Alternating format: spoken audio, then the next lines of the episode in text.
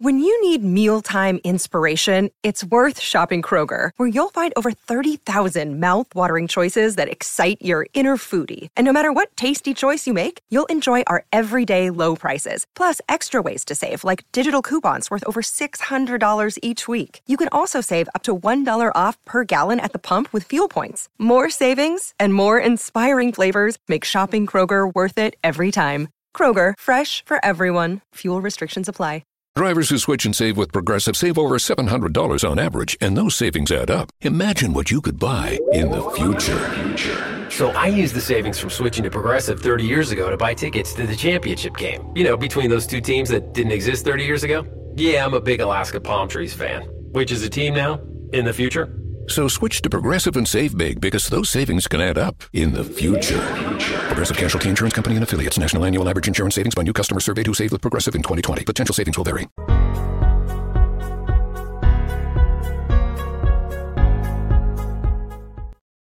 And what's up, what's up? Welcome in. It is G C Live, Thursday edition of the show, Thursday episode. We are, of course, brought to you by our good friend Clint Hammond of the Mortgage Network here in Columbia. Check out Clint, mortgage network dot com slash Clint dash Hammond, or you can just give him a call, probably the easiest way to do it, eight oh three, seven seven one, six nine three three, or shoot him an email. That's chammond at mortgage network dot com. Clint and the fine folks at Mortgage Network are our primary presenting sponsor here on G C Live now, and never a better time to buy a house, never a better time to refinance. So uh, give my buddy Clint a call, and I, I promise he can uh, walk you through all the steps, whether you are a newbie, first-time home buyer, or a seasoned, uh, you know, home investor. He'll he'll get you fixed up. So certainly appreciate Clint, Chris. Uh, you know, we, we've sort of been on this Monday, Wednesday, Friday train. We did not have a show yesterday. Uh, I sort of um, strangled you into doing a show today because I was like, we we've got to get on here and talk, because dadgum, man, we we got to. There's been a lot that has happened. There wasn't much to talk about Monday. Well, then in the last couple of days, we've caught up. We thought this thing was over. We thought the staff was together. Uh, you know, you, right. you, you're always – I mean, I mean, this is college football, right? You're always one – you're always a couple of hours away from potentially having to fill, uh, you know, a staff spot at any given time. But we kind of thought things had settled down. Um, then news breaks yesterday, Des Kitchens to the Atlanta Falcons. It is confirmed today by the Falcons. It is made official by the Falcons today. Uh, so, so that's happening. And, you know, man, I, I would say n- nothing short of a, uh, of a big loss for South Carolina. That's not to say they, they can't fill the spot, that they can't, you know, get somebody else that, that's really good as well. But, um, you know, we we try not to sugarcoat it either. That, That's a loss for South Carolina. And, um, you know, I, I would say, Chris, a situation where as as happy as, you know, I think Des Kitchens was to get the South Carolina job and to be in the S E C and to get back home, this was something where we had heard rumblings before about some other possible job openings and him that never quite maybe made it to the point of us, you know, certainly mentioning it publicly or, or anything like that. Then, you know, of course, he gets the raise during the, the sort of second round of, of um, second or third round, I guess, of, of updates to assistant contracts. And it, it sort of settled in, but then he interviews with the Falcons this week, takes that job, and may, maybe just a situation there, man, where it was just too too good of a spot to to turn down. Right. Yeah. And so I, I think there's a, there's a clear line to draw here on it, um, because I, I, I know some people are saying, I even see one in the in the comments there about Beamer saying that there's a group of coaches that want to be here. So different situations sometimes, and this has happened at South Carolina in the past, and it's happened at other schools, and, and shoot, it's happened at other schools this year, where you see guys just trying to get out of somewhere. What, whatever their situation is at the current school, they're trying to get out. Um, they want to find another job. Not the case with Des Kitchens here, right? Because, you know, Des Kitchens was not searching for some sort of out from South Carolina. Um, the Falcons job came about. It's an N F L job. N F L jobs are getting increasingly appealing if it's the right type of situation for college coaches, because not only do you take recruiting out, but now with recruiting, there's the transfer portal. Uh, there's the name, image, likeness stuff that's coming down. Um, it's it's really gotten complicated and getting more complicated. And so if this was just some random college offering Des Kitchens a job, even I was even told specifically that it couldn't have been just any N F L job that would have lured him away from South Carolina. It had to be the right situation. So with the Falcons, obviously it's still, you know, in the Southeast for Des Kitchens. Um, it's the N F L, the highest level of football. And to Ortre Smith, the new head coach for the Falcons, Des Kitchens apparently has some connections. So um, it's not a deal where Des Kitchens was going to jump on the first offer that came his way. Um, it just it came together, I think, quickly from what we understand, Wes. And it was a, it was I think it was just like you said. It was a situation that was hard to turn down, you know, for a guy like him. Yeah, and you know there are some other connections there, man. I, I was looking today. Um, Dwayne Ledford, who I believe was at Louisville for the last couple of years as their O C, is now the Falcons' O-line coach. And if you go back, Ledford was at N C State from twenty sixteen to twenty eighteen. Obviously, a uh, an overlap there with Des, who was at N C State for like eight years. Um as running backs coach, and then also had some other roles, some other titles involved at, at various times there as well. So just lots of – the fact that Southeast, as you said, N F L job, uh, but multiple connections there and, and people that he trusts. Um, you know, it, it, it is hard. I mean, it, let's all put ourselves in, in that situation.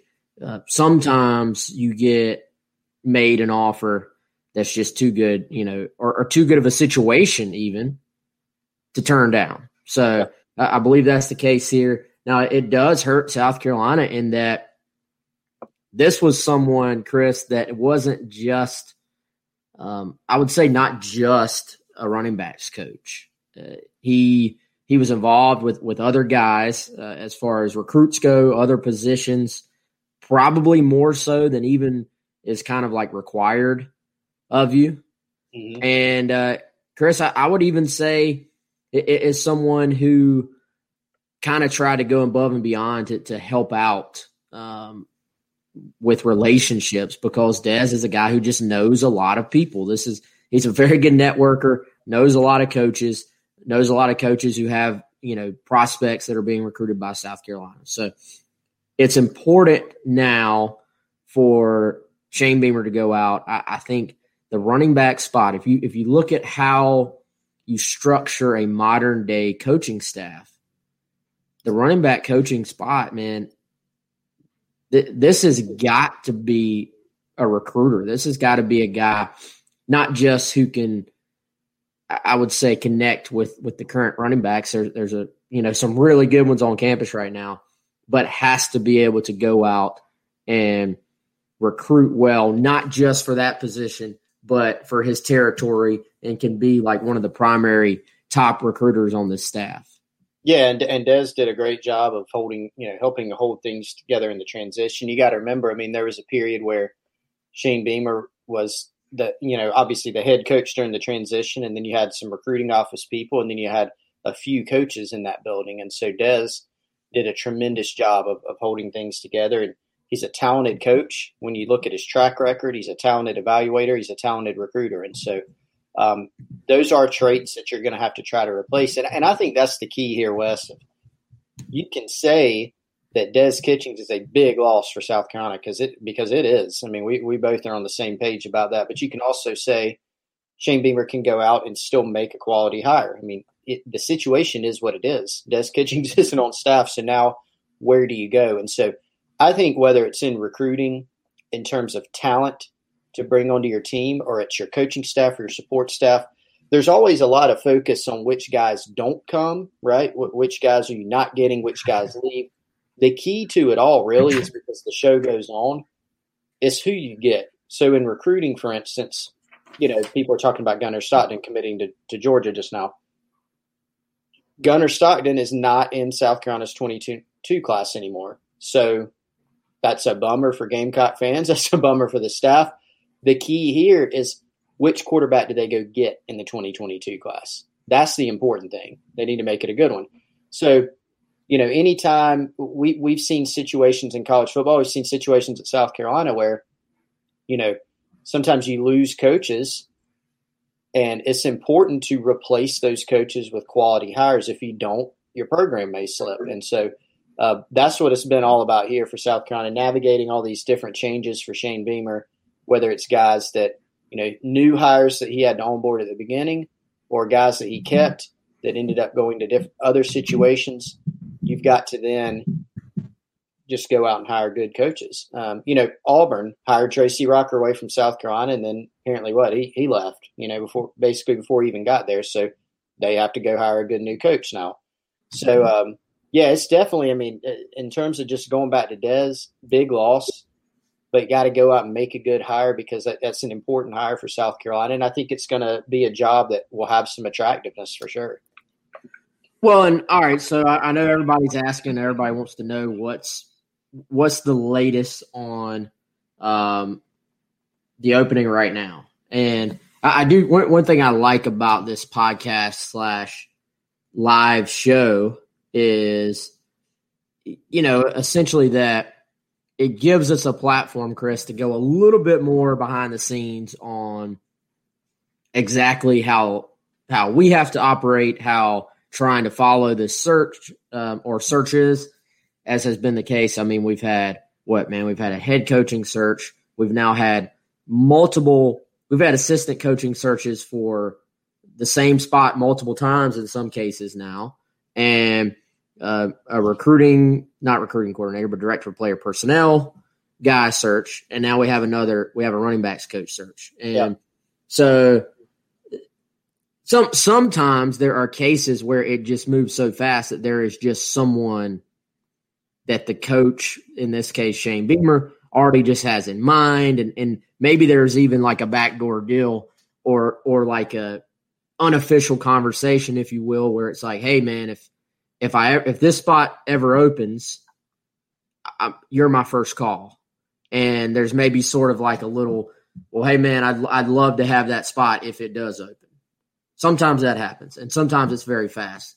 Other times, you know, When when something like this happens, most of the time there is this influx of information where we're trying to find out, is it that the head coach is interested in this person, or is it just that this person is interested in that job?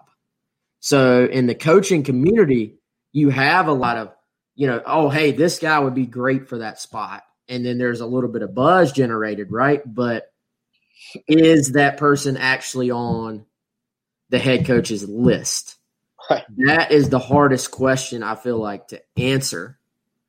And what we we've found that that Beamer tends to, unless the information is coming from the other end, and it happens to also be that Beamer is interested, Beamer tends to operate pretty quietly on, on this stuff. Mm-hmm. So That that's sort of where we are right now, um, or where we were yesterday. You start trying to gather information, find out who is potentially in the mix. Now, when we throw out early names, a lot of times, unless it's one of these just quick hires, it is a situation where we maybe don't know. Is, is it just that the coach is interested in that opening? Is it that it's mutual? Or is it that um, in some cases it may be Beamer's trying to hire a guy away from a school? And maybe that, that coach maybe isn't interested. So there, there's all these different sides to this thing, Chris. And um, th- there have been some names that have floated out there already. But I would also, uh, you know, to be completely open and honest and transparent, I, I don't know yet if we know who's the guy that has that, like, all sides where it just fits interest yet. Yeah. Yeah, and so some people even in the comments here are talking about Georgia Southern running back coach Chris Foster. And certainly there's some ties there. Um, I don't know that things are advanced there. Is he someone that could be in the mix? I think certainly could be in the mix. And there's some staff ties there as well. Um, he, he, you know, Des Kitchens, obviously really respected in that building, including by Shane Beamer. And um, I've I've heard some some chatter within the industry that Des Kitchens, you know, thinks highly of Chris Foster, although they have not worked together. There's some there's some ties there and some familiarity there. Chris Foster from the state of South Carolina, you know, born and, and I think raised in the state as well. And um, also knows a couple of the current coaches on South Carolina's staff. He worked with defensive line coach Jimmy Lindsey at Georgia Southern in, I think, twenty sixteen. And he also worked with Justin Stepp at Appalachian State for three seasons from twenty twelve to twenty fourteen. So there is some familiarity. In a lot of ways, Chris Foster, you know, checks off, you know, a lot of the boxes and just being a strong developer. You, you go back and look at everywhere that he's been so far, really good track record, um, and also really good, you know, recruiter, regarded as a really good recruiter and a really good guy. And so he he has some similarities, I think, uh, to Des Kitchens in that regard. So um, obviously we're we're going to be tracking some other names. You know, that's just one early. Jay Graham, Wes, uh, going to Alabama. That was one that we knew when Shane Beamer was was probably going to be the hire at South Carolina. Des Kitchens and Jay Graham were a couple guys at the running back position that we were really we were really tracking there. And two more names that I saw come up in the comments. I mean, people are going to ask about Marcus Lattimore. Wes, I don't think we're on the same page. We're not sure at this point, just to level with everybody, if that may come up. I mean, there's it makes some sense, obviously, but we don't know yet. Uh, a lot of people are talking about Bobby Bentley. Don't see that happening. Um, I, I don't. I don't think Bobby Bentley's returning to South Carolina in that capacity. And uh, gonna have a job. He's actually got a have a job lined up, from from my understanding as well. So. Yeah, and I here I, I I don't I don't get the talk. I mean, I've I've seen Bentley's name pop up, and I mean. You you literally you, you can't basically let a coach go, essentially, when you get hired and then turn around and be like, oh, hey, by the way, now we want you. Like that that's an awkward conversation, I, I feel like. Um, you can't just turn around and, and hire Bentley. If you had retained Bentley, you know, that's one thing. But you can't be like, hey, we're going in another direction. And then – oh, hey, no, just kidding. It didn't work out. It's like if you break up with your girlfriend and it doesn't work out with your new girlfriend, and then you go back and are like, hey, I'm just kidding. Come, you know, I want to hang out now. Right. I, I don't see how that – I don't see how that's – these are people. Like, these are human beings. They aren't just names. I don't I don't see how anybody – Bobby Bentley's not going to be like, oh, yeah, sounds great. I'm, you know, I'm going to rush back to Columbia now. Um, that's just not how it works. So I, I see some people asking about E J Barthel. Uh, I, that's another one of those – one of the other categories here, Chris, would be sometimes you just start to connect the dots, right? And you say who who makes sense.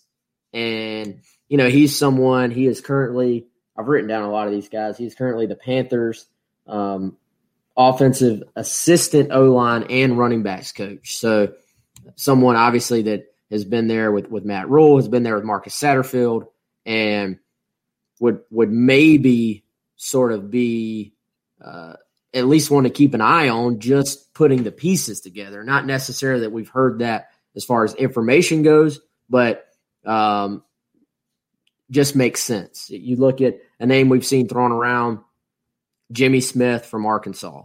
Uh, he, he's someone that's from South Carolina, I think from Darlington, South Carolina, um, I believe would have some interest in the job if, if South Carolina pursues it. I didn't get the impression as of yesterday that it had progressed much there as far as there being something, much like you said, you know, with Chris Foster. It's a name to watch, but not really under the impression that it's inevitable, um, you know, with either of those guys. And, may, you know, maybe there's a guy that's out there that it's already sort of trending that direction, or, or maybe there's not. Maybe it just hasn't gotten to that point yet. So we'll see. Yeah, yeah. I mean, that, that's the thing. We're, we're trying to doing some digging on it throughout the day, last night, throughout this morning, haven't uncovered anything that substantial quite yet, aside from some guys being in the mix. And like you said, man, it, it could it could very well be that behind the scenes, uh, things have moved a lot more quickly than we've caught up to. And uh, if that's the case, then we'll, we'll eventually catch up to it. it. It's It really has been fascinating covering all these different angles, whether the head coaching search, the different assistant coach departures and arrivals. They've all sort of been a little bit different, you know, and I feel like just, again, leveling with people, we've been able to various degrees be on top or a little bit less on top, you know, depending on how each of those have gone. But um, we'll, we'll continue sorting through it, working through it. Heck, who knows, man, maybe by the end of the show we got a little bit more. We'll just have to see. Could be. Uh, shout out to Jeffrey Hicklin. Appreciate the five spot there, buddy. Glad you made it in. Um, pre- pretty real chance, y'all, that the, these shows are going to be a little bit earlier in the day, um, you know, from now on. So I'd be on the lookout more around this noon time slot. I, I think that's probably more along the lines of what we'll be looking at moving forward. Obviously, you can always watch it later on, but you just miss the interactive aspect of things if, if you're watching it later on. So, Um, any anything more you have on on this part, Chris, on, on the running backs coach deal, or um, or thoughts on, on just that that opening in general, or or is that pretty much it on that? Yeah, I think that's pretty much it on that. You know, going to continue to dig in on these candidates, or or maybe some others. Wes, you and I have talked about sort of off air, trying to dig in on whether or not they uh, some of these guys could be in the mix, and hopefully we'll get some clarity on that soon. You would anticipate that it will move pretty quickly, right? That um, that Shane Beamer, given where the team is, you know, um, in, in the midst of winter workouts, but meetings and um, recruiting and all those different types of things going on, you would anticipate that it'll move quickly, um, but but not be in so much of a rush as to as to rush to hire. Which it has been the M O, you know, for yeah. for Beamer, is that he's he's not going to rush things. Yep. Um, He's going to go try to get his guy and and then, you know, go from there, which for better or for worse, that, that is how he is going to do things. And, you know, I, I mean, I think you do at least respect that he has a um, approach and that he's going to stick to that and uh, and go from there. So, all right, Chris, as I put in the headline for today's show, we're a little bit, I don't want to say late on this, but we're we just haven't. With our timing, um, we, we could have talked about it a little bit earlier, but uh, we have not had a show since the Saint Francis duo, which, golly, man, that that's the it, it's interesting. That's the most maybe we, we've had, the most interest we've maybe had from people on this show in a particular recruit or two. I feel like in a while we were getting, hey, what's up with the Saint Francis duo? What's up with the Saint Francis duo? Over and over and over again. Right. So then you get your answer earlier this week. Both guys commit to South Carolina. Jason Brown commits, and then shortly after that, E J Jenkins announced his commitment as well. Um, talk about the most um, just known commitment ever. Once Jason Brown committed first, it was a foregone conclusion that E J Jenkins was going to announce his pledge as well. But something where uh, I think, Chris, um, we knew there were positions that South Carolina needed to add help at. And quarterback, when when this offseason first started, quarterback probably was not on the list. I remember um, you know, us talking about that. Then you lose Ryan Helinski and you lose Colin Hill, and then very quickly quarterback becomes a spot where you had to look at bringing in either a JUCO guy or a transfer. So they bring in the transfer, Jason Brown. We'll go into E J Jenkins here in a second. But um, for, for those who are watching as opposed to listening, I'm going to pull up a clip here in a second of Jason Brown. But, Chris, your your thoughts on um, the commitment of Jason Brown earlier this week? Yeah, so, I mean,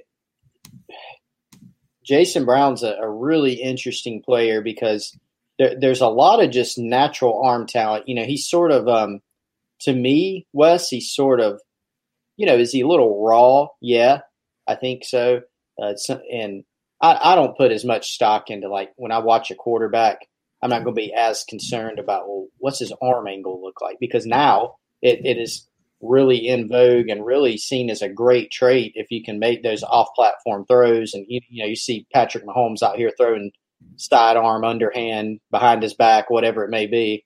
all these different types of throws. So Jason Brown, a little bit more like unorthodox in terms of delivery, but he makes some throws on tape where you go, you know, wow, that's a, that's a really impressive throw. So um, I think you nailed it, Wes, when you said that, you know, you can't – the bottom line is you can't carry two scholarship quarterbacks, one of which is a true freshman with zero experience, the other which is going to be, you know, a second-year player with very limited experience in Luke Doty, onto the roster. You just can't, as a coaching staff, feel great about that. So bring in another guy who has some experience at the college level, who has some arm talent and some ability, you know, to come in and compete and see what happens. And at the bare minimum, you know, add some depth to that room as a scholarship player. So I think, you know, just looking over the film at Jason Brown, there's definitely some things to like there.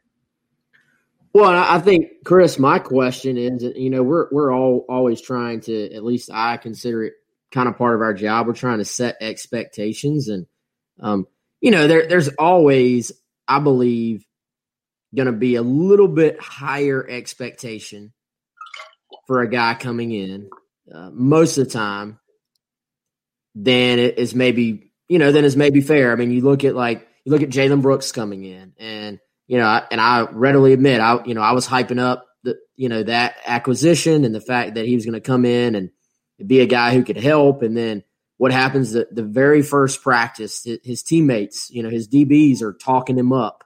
Um, and there's still time for Jalen Brooks. Don't get me wrong. I think when Jalen Brooks settles, settles in this year and has a full offseason, he's going to help this football team. Now, to what level, you know, we'll see. Here's the thing I struggle with. There, there's a lot of excitement about these kids. There's a lot of natural talent here, as you can see. There's obviously going to be a jump up for S E C ball. We know that. What? Let's just let's not lump them together. Let's they're they're separate people, separate positions, separate prospects.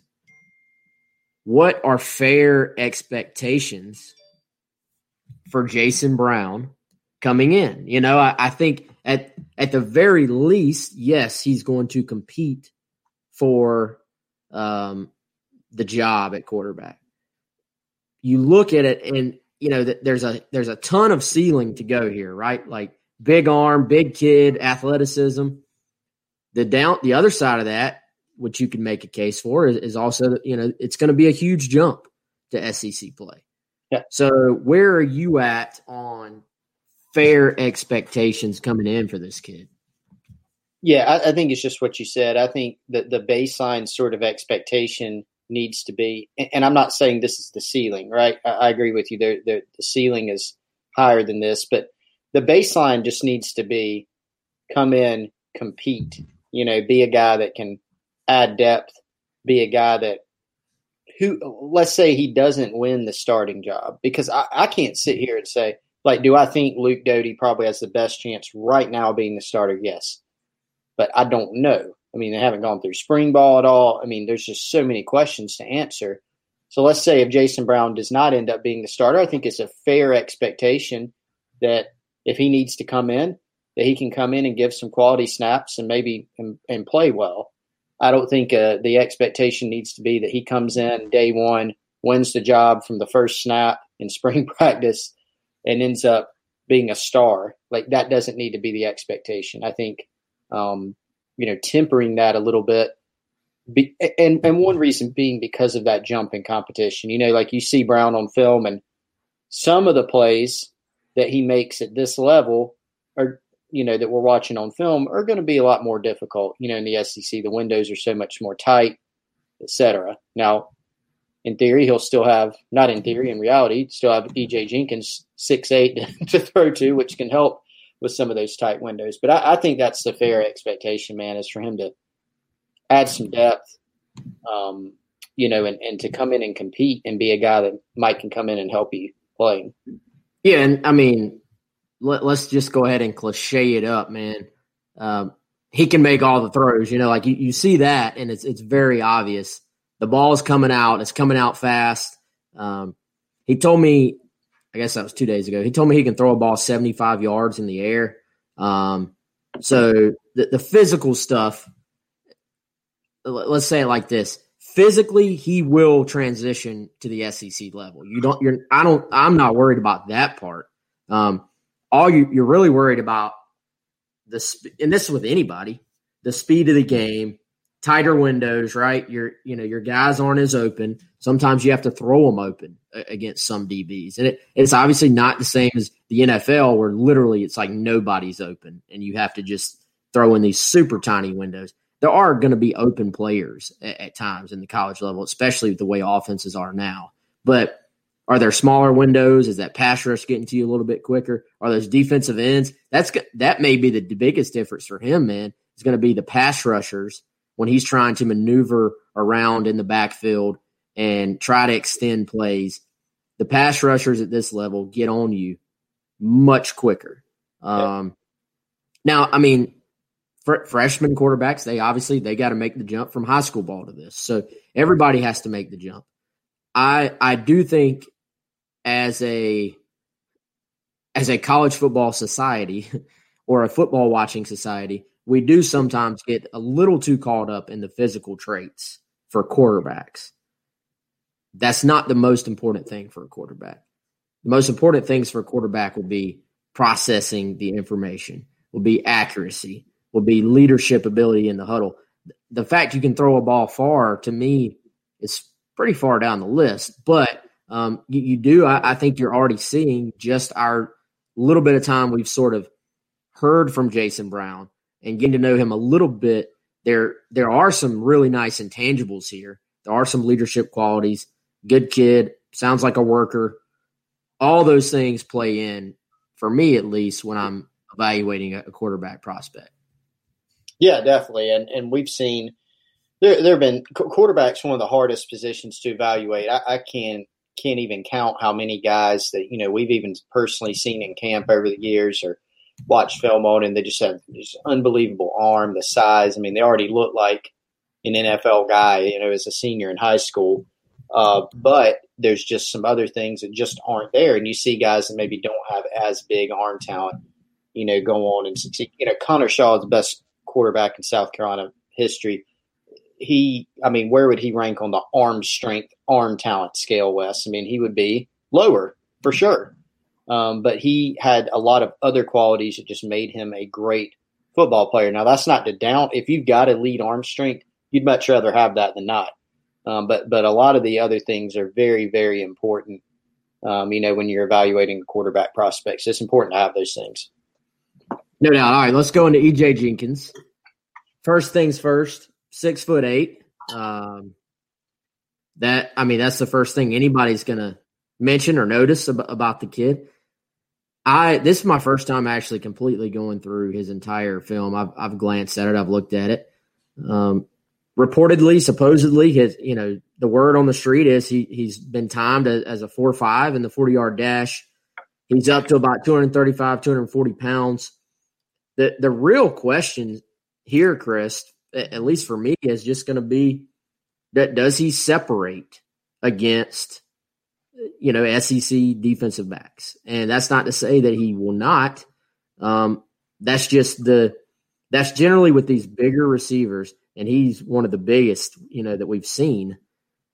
Can they create separation against S E C defensive backs? And then if they struggle with that, can they otherwise maneuver their body well enough to where they're going to make a play even if they're not, quote unquote, open? Sort of, you know, Alshon Jeffrey was so thick, was so good at going up and getting the football, had such good ball skills that he was open even when he was not open. Yeah, right. Can can right. E J Jenkins be that for South Carolina? So I, I don't know. I, I'll ask you the same way. First of all, what's your what's your eval of E J Jenkins, and what are your expectations?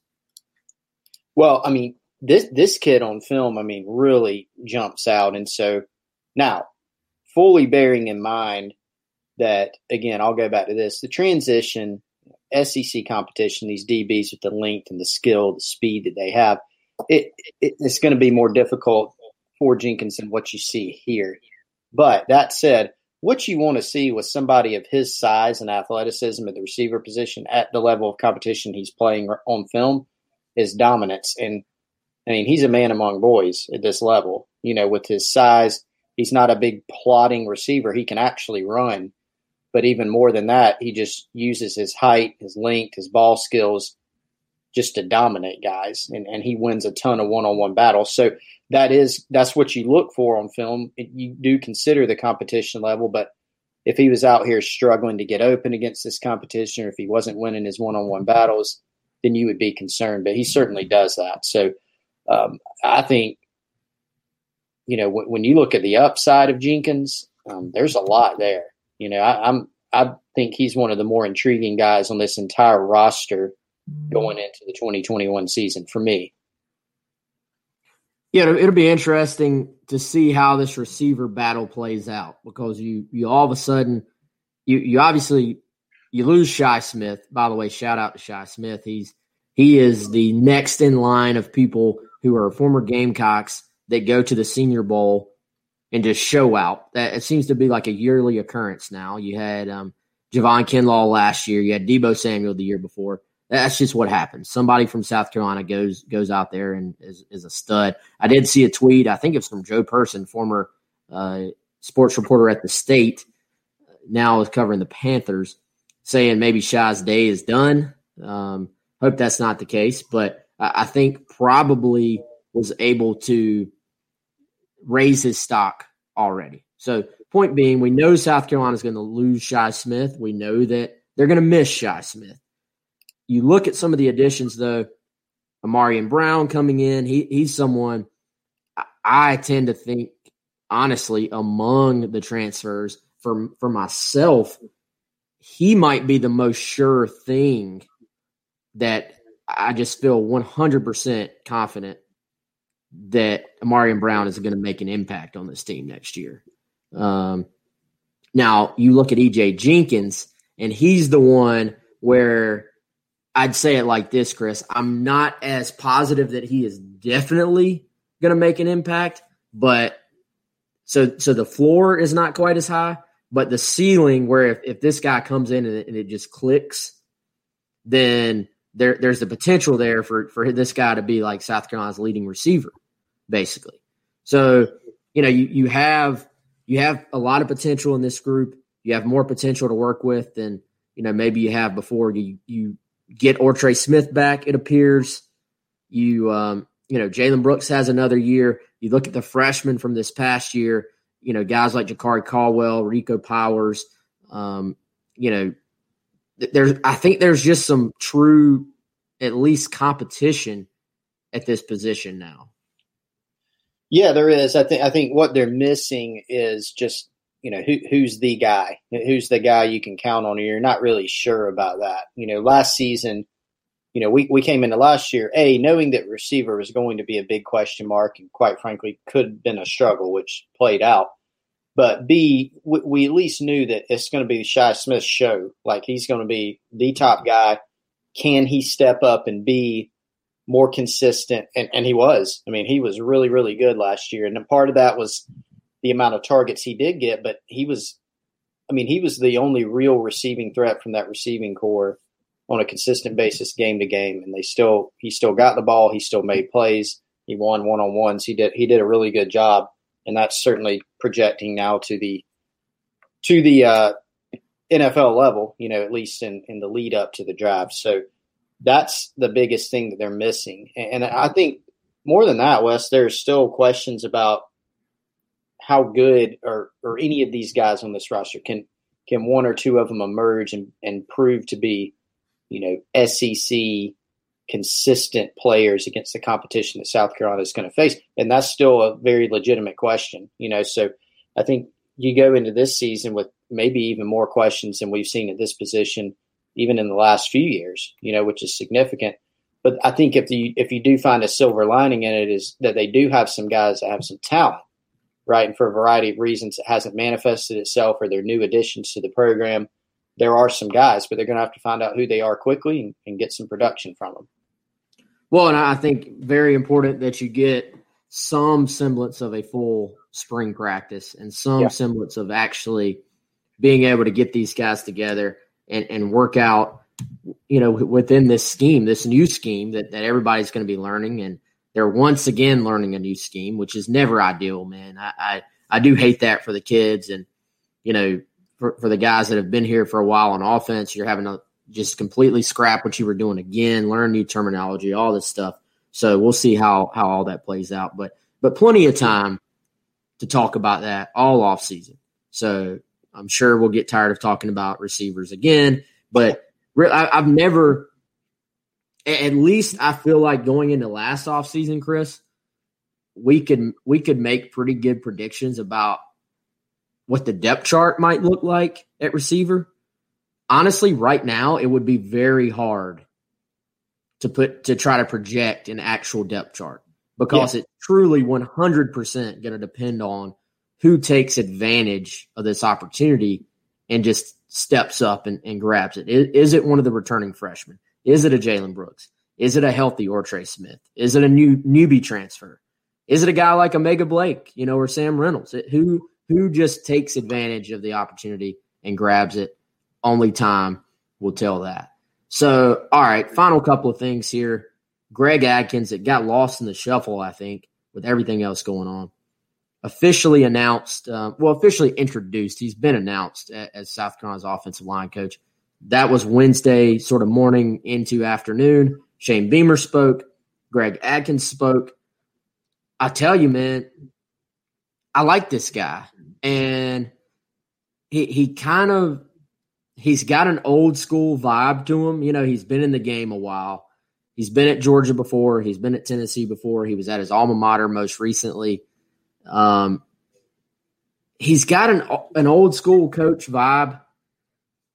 But he also has some newer school tendencies in that he kept talking about the relationships with the guys, about treating the guys like their family, about loving his players, stuff like that. So to me, it was old school as far as how you're going to try to develop a guy and, and technique and experience and stuff like that. But it wasn't so much into the, well, we just have to – be a you know what and just ride ride these kids to death and be so hard on them that they hate their coach but they respect their coach. You know, it was very new school as far as that approach. So I, I didn't, you know, I frankly I I was sort of just neutral on the hire at first as I was learning more information after listening to Adkins talk yesterday. The more information we've learned about what he did at Marshall, the experience, um, I, I actually I think this this is a good fit for South Carolina. Uh, yeah, I, I do think it's a good fit. And, you know, uh, some of the things he's, he's worked with Luke Day a lot um, at Marshall, obviously strength coach at South Carolina. They had some carryover. My understanding is those two you know, got pretty close at Marshall. And uh, Greg Adkins actually said something in his press conference. And I, I was like, that phrase sounds familiar. I couldn't figure out where it was from. It was something that Luke Day said in his press conference. It was it was basically the line about football being a game where you're trying to move somebody where they, they don't want to go, and that's what it comes down to. So Adkins said that. Um, it was also said in Luke Day's press conference. And, you know, this is a guy – it's it's long been the book on Greg Adkins that, you know, he is a guy that's very much a player's coach. And, and when I say that, that doesn't mean a, a pushover or anything like that. It just means that he's a guy – that players have a really, really good relationship with. You can tell that he's a people person, you know, him talking about his children during the press conference and um, just developing the, the player. That's important to him. And really it fits the vibe, Wes, of sort of stylistically of what Shane Beamer wants out of his coaching staff. You know, very relationship driven, a lot of talk about, you know, family and, and love and culture and things like that. I think some of these hires are, are really fitting into that mold. But beyond that, you know, Adkins has a, a good track record from a recruiting standpoint. He's got last year was his thirtieth year of experience, so very, very experienced. And Wes also, you know, has had some really good offensive lines. Like you look at his offensive lines at Marshall last season, it was one of the best in the country. Um, actually, P F F – ranked it in terms of pass blocking efficiently. It was fourth in the country. It was better than you know, different competition level, but that was better than Alabama, Clemson, Georgia. I mean, they, they had really good numbers there. He had uh, two of the top-rated run blockers in the country on his offensive line and another one that was top top twenty in, in a different metric by P F F. So really good numbers, you know, throughout his career for, for Greg Adkins, and stylistically, I think fits with, with what they want. You know, I thought it was interesting. Um, first of all, the um, the emotion he showed, you know, when, when talking about his kids, and the um, sort of gratitude I think he has for, for this opportunity to get to South Carolina. He said his jaw dropped, or his chin dropped, I think was the way he said it, when he saw this facility. A common theme we've seen with recruits, Chris, is also that they don't realize what South Carolina has until they actually see it in person for themselves and they see the facility. Um, that's been missing in the recruiting process now for almost a year uh, because the recruiting shut down, but that's another story for another day. But then, um, Chris, sort of the the approach, and I'm, I'm trying to find it so I give the four correct terms. You know, it, it's kind of like, and he may have mentioned it like this, I can't remember if he said this or where I got this from, but I, I do know that he was asked about his points of emphasis on coaching an offensive lineman. And it was an interesting answer because coaches do like to talk about details and attention to detail. And but it's also sort of, with doing anything, it's sort of like if you're trying to fix a golf swing or you're trying to switch, you know, fix a baseball swing. You can get so caught up in those details that you just completely paralyze yourself as far as being able to process what you're trying to do, right? Well, that's the case with anything athletically when you're trying to make your body do something that it's not naturally doing. Well, he sort of described it like, yes, you want attention to detail, but there are also four main points of emphasis. And then he said if he's evaluating a guy, and he then asked a player to evaluate his own film, and he says, well, did you do this? Did you do this? It normally comes down to these four, what would you call them, four tenets of, of you know, of success for him maybe. And those are, as an offensive lineman, your get off, so how, how quickly you get off the line of scrimmage when the ball is snapped, and that you do it with the proper timing to the rest of your, you know, to your four teammates. Your strike, which is your physical, like using your hands, actually firing off your hips and striking your opponent. Your body position, which is the actual angle that you're striking them from. And then your finish, which is obviously how you finish the block. You don't just block them and, uh, and sort of let them go, which is, you know, kind of difficult to do because defensive linemen are trying to break three, you know, break free from your block.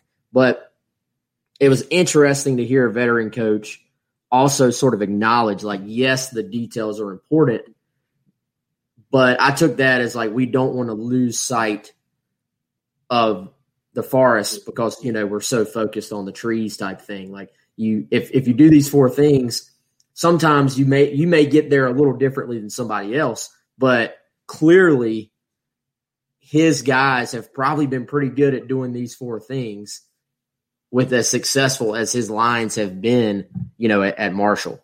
Right, yeah. I mean, at the end of the day, and someone asked in Facebook comments, Patrick Bowen, how, how is Greg Adkins as a developer? I mean, yeah, he's coached tons of N F L guys and multiple stops, and some of his guys at Marshall from, from last season are probably going to have that opportunity, but you just look at, um, you know, the way that they developed during their careers, what they were last season, a pretty successful offensive season for Marshall, pretty successful season overall. It's typically been a very good program as it was under Doc Holliday.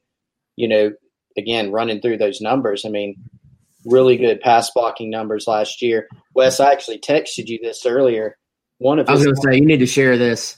Yeah, so one of his offensive linemen, I think it was – there were two that were really, really good, and I think it was Kane Madden. Um, might have been Alex Millett, but I think it was Kane Madden. I mean, according to P F F, did not give up a sack or even a a pass rush pressure all year, and so that was obviously, I mean, really, really good. Now, don't nobody get mad if South Carolina does not – you know, only gives up – they gave up twelve sacks in ten games. So um, that's a high bar. That probably won't happen in the S E C, twelve sacks in a whole year. Um, but, yeah, I mean, he, he you just look back at his track record over his coaching career, and he's been a part of some really good offenses, some really good offensive lines, a lot of different styles, you know, that he's coached in. And I, I think he's excited to be back in the S E C, man. I, I know people – sometimes people sort of say that's overplayed. But I, I've talked to enough coaches that have said, you know, once, once you get to the S E C, you don't want to leave, and uh, unless you're maybe going to the N F L or something.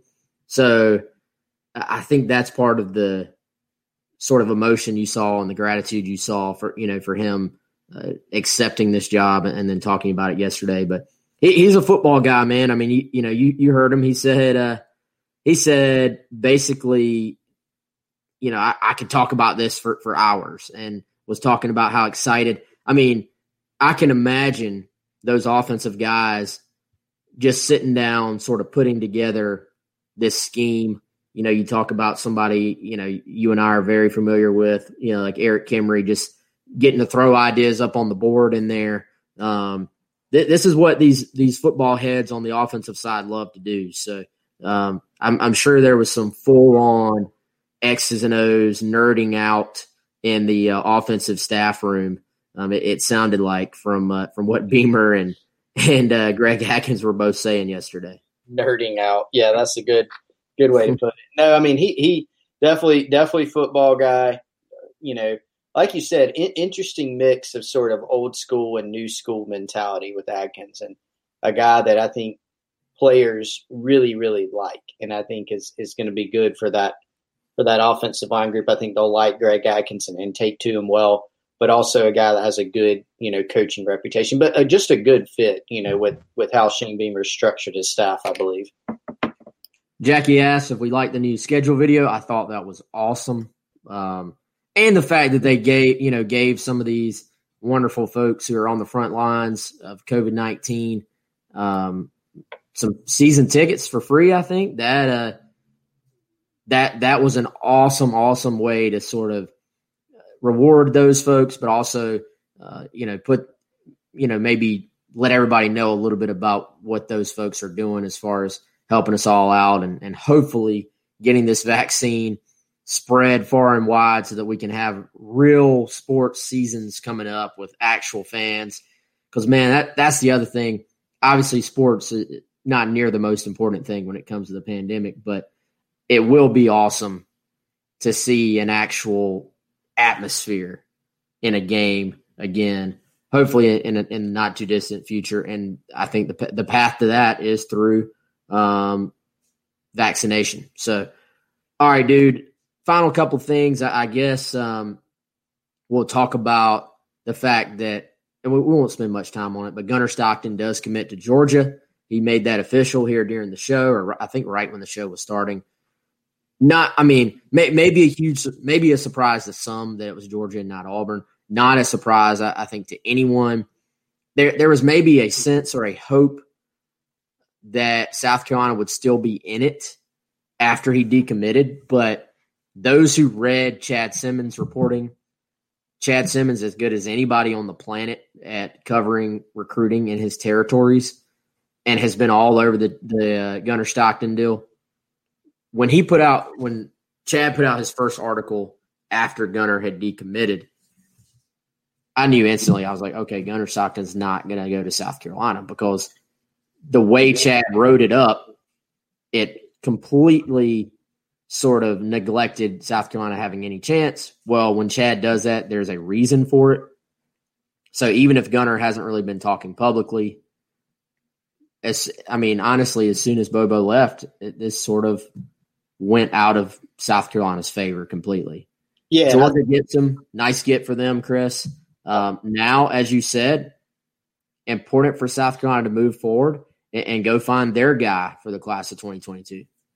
Yeah, and I know everybody's wondering who that may be. We don't know yet. I mean, um, obviously they, they've engaged with some twenty twenty-two targets, some of that we've covered on the site on Gamecock Central. But in terms of being able to point to, hey, it's it's this guy, um, that hasn't happened yet. It, it will at some point. And uh, here's another key factor, Wes. I mean, when does in-person recruiting re- reopen? We don't know that yet. The it looks like that could happen this summer. So maybe that means camps. Maybe that means visits restart. And if and if so, I think we'll know a lot more then, because it's going to be critical for them to be able to, you know, identify a, a pool of guys, which are already working on, and then sort of narrow that down. Quarterbacks like to commit early. They tend to commit early. Um, but it's just it's a little bit too early in the new staff transition to to know, you know, where this thing may go. Yeah, and I, I got a feeling, Chris, maybe in the next couple of months, though, it'll start to become pretty clear because, as you said, it it, it is early. Like, or, or the, the quarterbacks do go early. They go earlier than about any other position. Now, how much has that been affected? What, what's something else we know about quarterbacks? Coaches love to work with their quarterback, their future quarterback in person, right? You know, they, they want to have them in camp. They want to see what they're like. They want to see what they're about. They want to see how they work with other people. Camp setting is generally how you do that. Or you go to their game, you go to their practice, you watch a full game, you sort of get a sense for those intangibles. You go hang out with their high school coach maybe and get a sense for what type of kid the, you know, the guy is. All that has been taken away. So how how much does that does that maybe affect quarterbacks? Maybe even more That, you know, than other positions, just because it's such a, an intangible-oriented position. So I'll be curious to see. I imagine these coaches are having to just sort of roll the dice and, and offer kids anyway. But we'll see what happens. Are there some late bloomers that, that pop up? Are there some kids that get dropped later on because they don't end up being as, as good as maybe they appeared to be on film? I think all those are factors. What really matters is at the end of the day, is about, uh, what, eleven months from now, eleven or ten and a half months from now, that South Carolina signs a really nice quarterback prospect for the class of twenty twenty-two. And as much as fans were upset when Gunnar Stockton decommitted, it actually is outstanding for South Carolina that it happened now. You, if you could have absolutely destroyed their chance at getting a top quarterback if South Carolina was sort of not really, you know, not really in it, but gets drug along, drug along, drug along, and then eight months from now, Gunnar Stockton decommits and commits to Georgia, then you're, you know, you have no chance. At least if it was going to happen, you wanted for it to go ahead and happen now, and then you move forward with some guys maybe that, that Marcus Satterfield wants to go out and, and target for, for that spot. So, all right, Chris, what um what can these Gamecock fans expect on Gamecock Central dot com the rest of the week, you think? Well, obviously the, the main thing is we're going to be continuing to track the running backs coach opening, and maybe that will finally actually finish off the staff. Uh, but we're going to continue tracking that, so as soon as we have some news on that, Um, any any news notes or whether a hire's made, we'll, we'll have that on Gamecock Central dot com and just continue tracking all that. And obviously, you know, next week, Wes, uh, the late signing period on, on, on next Wednesday. And so there'll be some activity leading up to that. Only three spots left in this recruiting class now. So where do those spots go? What happens? We'll just have to see. So we'll continue tracking that. Hey, is that next week? I mean, it is hard to believe because it's, next I mean, week. It snuck up on us. Not a lot of hype for the thing, but we'll yep. see if South Carolina adds a couple of guys late. We'll, of course, be on top of that on Gamecock Central dot com. Um, that's going to do it for today's show. Shout out to the Gamecocks men's basketball team. Hammering Georgia yesterday. That's like, I don't know, it feels like the hundredth time in a row that they've beaten Georgia in basketball. So uh, shout out to them. Great game, great bounce back from three straight losses.